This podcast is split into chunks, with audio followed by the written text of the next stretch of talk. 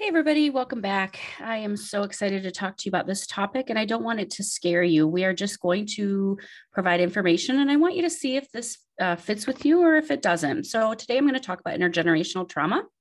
It happens in every culture throughout time, and it's just kind of um, an unconscious thing that develops that most of us don't aren't aware of, we don't talk about, we don't actively and consciously attempt to um, translate and and relate differently to et cetera and so on. So why i'm talking about this though is i think last episode i talked about the aces study and, and in that episode i talked about the value of knowing your childhood in terms of what what you had and what you didn't have what you felt what you didn't felt feel, what you internalized and maybe didn't internalize. And so intergenerational trauma is basically what we internalize about our family. And it can be a couple of different things, it can come from a couple different ways. But what I want you to take away from this is that there is a really good book called My Grandmother's Hands by Resmaa Menakem. And he talks very uh, well and, and soundly and you know, uh, educated, evidence based on the fact that it takes at least six generations to unlearn unhealthy behavior patterns from your intergenerational trauma. And that is not simply because it's all in your head, so to speak. In fact, why I'm talking to you about it is because it's actually in your body too. It's in my body our DNA has adapted as a result of the life circumstances we've been in. I'm going to include some, some links on here for you to, to, to grasp a little bit more, but I highly recommend Resmaa Menakem's book, My Grandmother's Hands, and also the book, What Happened to You, which is by Dr. Bruce Perry and Oprah Winfrey. And, and I'm excited they're bringing this to the national conversation table because this really from my experience, is something that we have not wrestled with culturally or collectively. We can't even look at the fact that we supported slavery 100 years ago. That's somehow such a threat to many of us. And, you know, that's the same thing as saying, well, um, you know, well, I didn't abuse, I didn't abuse you. Well, no, but guess what? Grandpa from six generations ago abused his wife, which brought in the children who learned that women were less than. And what did those women, you know, how did they partner up and what resulted from their children, et cetera, and so on. So, yes, of course, hopefully you're not harming anybody very, you know, intentionally. And at the same time, some of these behaviors harm us all and and nervous system wirings harm us all so i mean this is this is this is why you wince when a certain person comes in the room. This is why you avoid certain things. This is why you don't talk about certain things. This is how your values got developed, et cetera, and so on. So, intergenerational trauma can negatively impact families as a result of things like unprocessed emotions and thoughts about a traumatic event. did you live in a family that had secrets? I did too. Oh, we loved our secrets. Nobody talk about it. We're fine. And that's that's religious. It's like you can't acknowledge your vulnerability because that's morally not okay. Did you have a dysfunctional parent child relationship and emotional attachment? Do you want to know how that affects your life today? Were you untreated or poorly treated? Did you have untreated or poorly treated mental illness or substance abuse? I mean, did anybody value mental health in your family? Did anybody understand substance abuse in your family? Um, my family was under the illusion AA would fix everything. And I think most of our country is under that illusion. And sadly, we're looking in the wrong direction. And I'll talk about that in another episode. And I'm glad if you've recovered from AA or with AA, I'm glad it, it works for you. But mental illness and substance abuse in general are so stigmatized that doctors that I know chose to kill themselves because they knew that having one of those conditions could impact their licensure and their life's work. And if you want to talk about wrestling with your identity, anybody who's been through anything like a divorce or losing your job or losing your identity, whatever that may be, it's very disorienting. And it doesn't have, why are we losing these things as a result of an untreated condition? Not the way you want it treated, not the way I want it treated, just untreated and untalked about in general. Think about how that plays out. I am fourth generation on both sides of my family that I know of with mental health and substance use issues. How did I, in my little brain, think that I could? I mean, not that you can't rise above, but how did I somehow believe I was excluded from that? Even though I've had a mental illness since before they diagnosed it, I've had anxiety since birth. And I didn't even use alcohol or substances until my 20, although I've been on psych meds since about the age of 18. And we're not going to talk about it. Like, we're not going to talk about how common that is in our families. Come on, we're losing the juice because when we talk about it, we get to the problem solving about it. So, Another factor of intergenerational trauma is harm, harmful cyclical patterns of behavior and beliefs about parenting. So, this would be, you know, um, irregular parenting. This would be disciplining your children. This would be, well, this week we're going to ground you, and next week we're going to be open about it. Um, you know, I'm there for you now, but only if you provide me my needs, etc., and so on or the cycle of violence which is domestic violence which is you know um, i'm going to hurt you and then i'm going to forgive you you know i'm going to i'm going to apologize profusely and give you you know all kinds of extravagant things for you to come back into our relationship. And then i'm going to do the same thing again and i'm always going to keep you guessing. Another um, symptom is compounded and unacknowledged race-based traumatic stress. I was not allowed to go to a neighboring community even after I got a car because it was perceived as dangerous. Now, I do get parenting. I do understand you want to keep your children safe, but I learned a lot of things growing up in a rural farm town that I bet you my peers that I went to University of Michigan that came from the East Coast or West Coast did not learn. How does that affect your life today?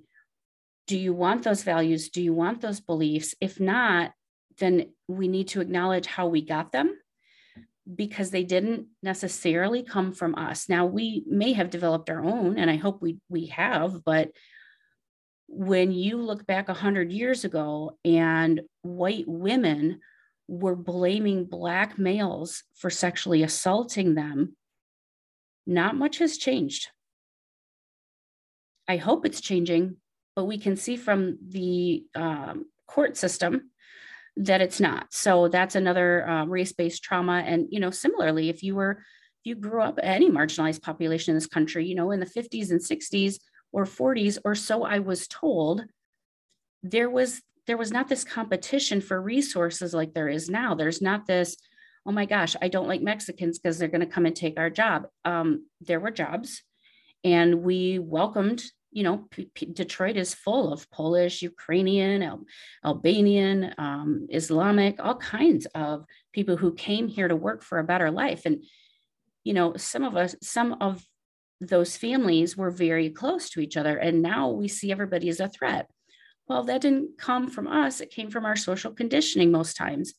And finally, normalized unhealthy behavior between family members. So if your mom and dad fought and that was pretty normal, or you know if if mom was doing mental health and dad thought it was a joke or you know mom went to church and dad you know poo-pooed it or you know what was okay for your uh, sister isn't okay for you that you know those are types of unhealthy behaviors that come in a family. So those are some symptoms of intergenerational trauma. Do you see your family there yet and then how we obtain this intergenerational trauma is through a lot of different forms. We can do it genetically.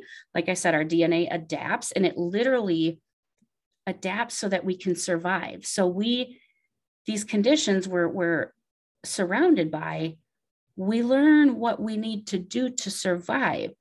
So the next generation has a different DNA and they learn how to survive. And so then the next generation is adapted. And if you never sort of clear out those clear the clouds of that, if you never sort of clear out the the junk uh, programming that you got, so to speak, then you're never going to optimize your programming.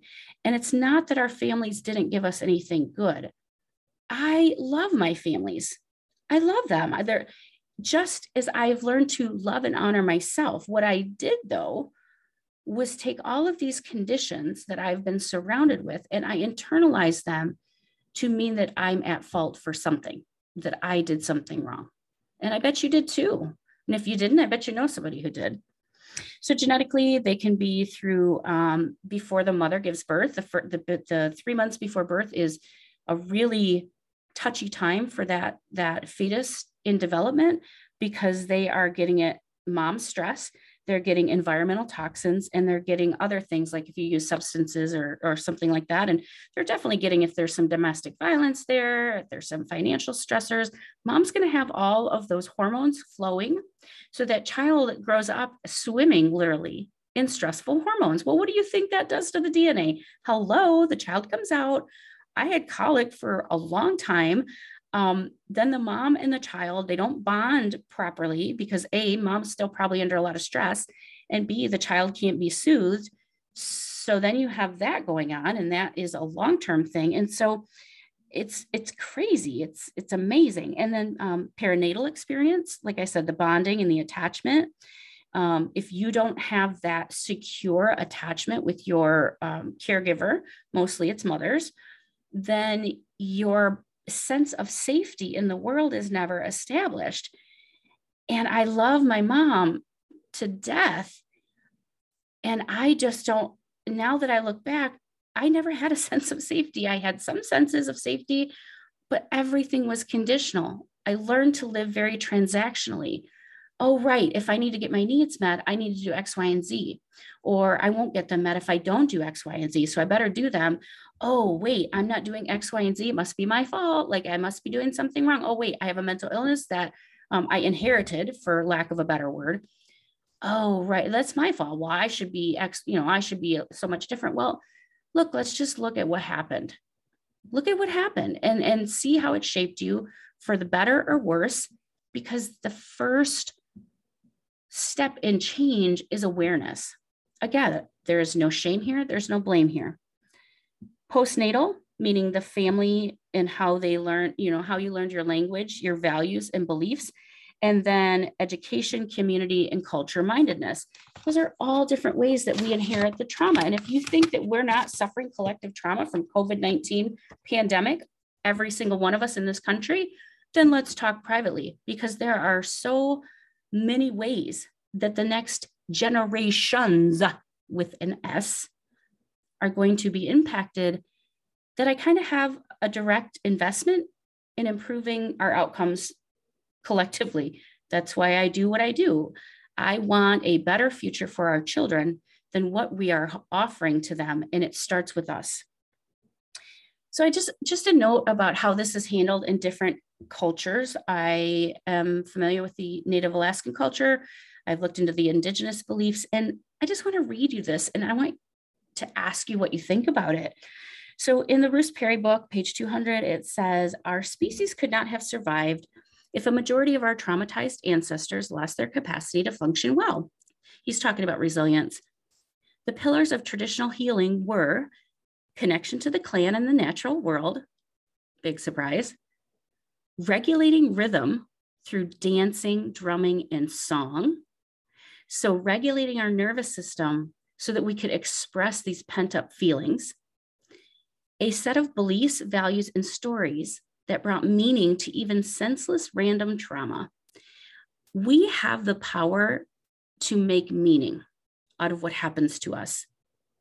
It is like a secret weapon. You get control of it, but I'm going to warn you not to use it against yourself. What I mean by that is when I made meaning of these things, that I was existing within. It was something to be ashamed of, it was something to be guilty about. And I didn't have the stories that I needed to teach me how to do it differently. Now I had the Bible and I had, you know, elders and all of that, but we are losing our compass. We're losing our sense of direction in terms of our beliefs and our values and our stories. And if you look at the stories being told today in the media, or on the radio, or on TikTok, or on Instagram, or on social media, anywhere in your family, I mean, are those the stories that you you want to surround your life? Are those the stories you want to believe? Because if they're not, you actually have a choice. And it's only by us taking that individual choice and saying, no, I'm not going to watch that, you know, pornographic um, video. No, you know, it doesn't fit with me that you're saying grab her by the pussy. You know, that's, I just don't tolerate that. That That's my boundary. Then um, occasion, on occasion, natural hallucinogens or other plant derived substances used to facilitate healing with the guidance of a healer or elder. Guys, we've been using plants to heal ourselves for thousands of years. Yet the pharmaceutical companies tell us they don't have enough money. Further, it is no accident that these plants have been somewhat pathologized and criminalized. I am talking specifically about marijuana.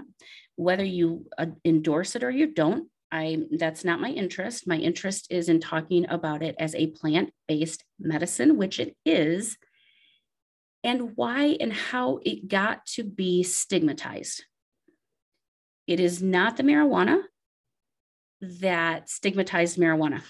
It is our generational values, beliefs, in meaning of what it is and you know in the 50s I, I, think it was the 50s they had these you know commercials that marijuana uh, reefer madness and all that stuff and again i don't want to promote drugs but if you look collectively we're moving back into psychedelics. Um, ketamine is a very vetted um, evidence-based treatment for ptsd as is um, mushrooms. Um, you know there, uh, Gabor Maté talks about his ayahuasca experiences. You know here, here's my struggle with us. We are excited in general about new opportunities to bring enlightenment, for lack of a better word. I've been on psych meds for over 20 years, and I've used substances at times in my life. Who decided which ones were criminal and which ones weren't, and why? And that's a whole history lesson that is a symptom of our trauma as well but I will save that for another day. So, what are your takeaways from this? I want to dig into trauma because I feel like it permeates every part of our life. And that is really what I want to address in Clouded Compass. You know, we, we are clouded and we're not able to see the, the, the, the gold and the diamonds that we have. And we're our compass is out of alignment, our internal alignment, our nervous system is not regulated. And so I just want to invite us to think about look, what did your family give you in both negative and positive ways? What do you want? What do you like? What do you want to keep? What do you kind of want to not work with? You know, what do you want to kind of let go? And if you need some help with that, um, let me know. Or one of my colleagues who is a therapist um, can help you in different ways. So that's it. Have a good day. Thanks.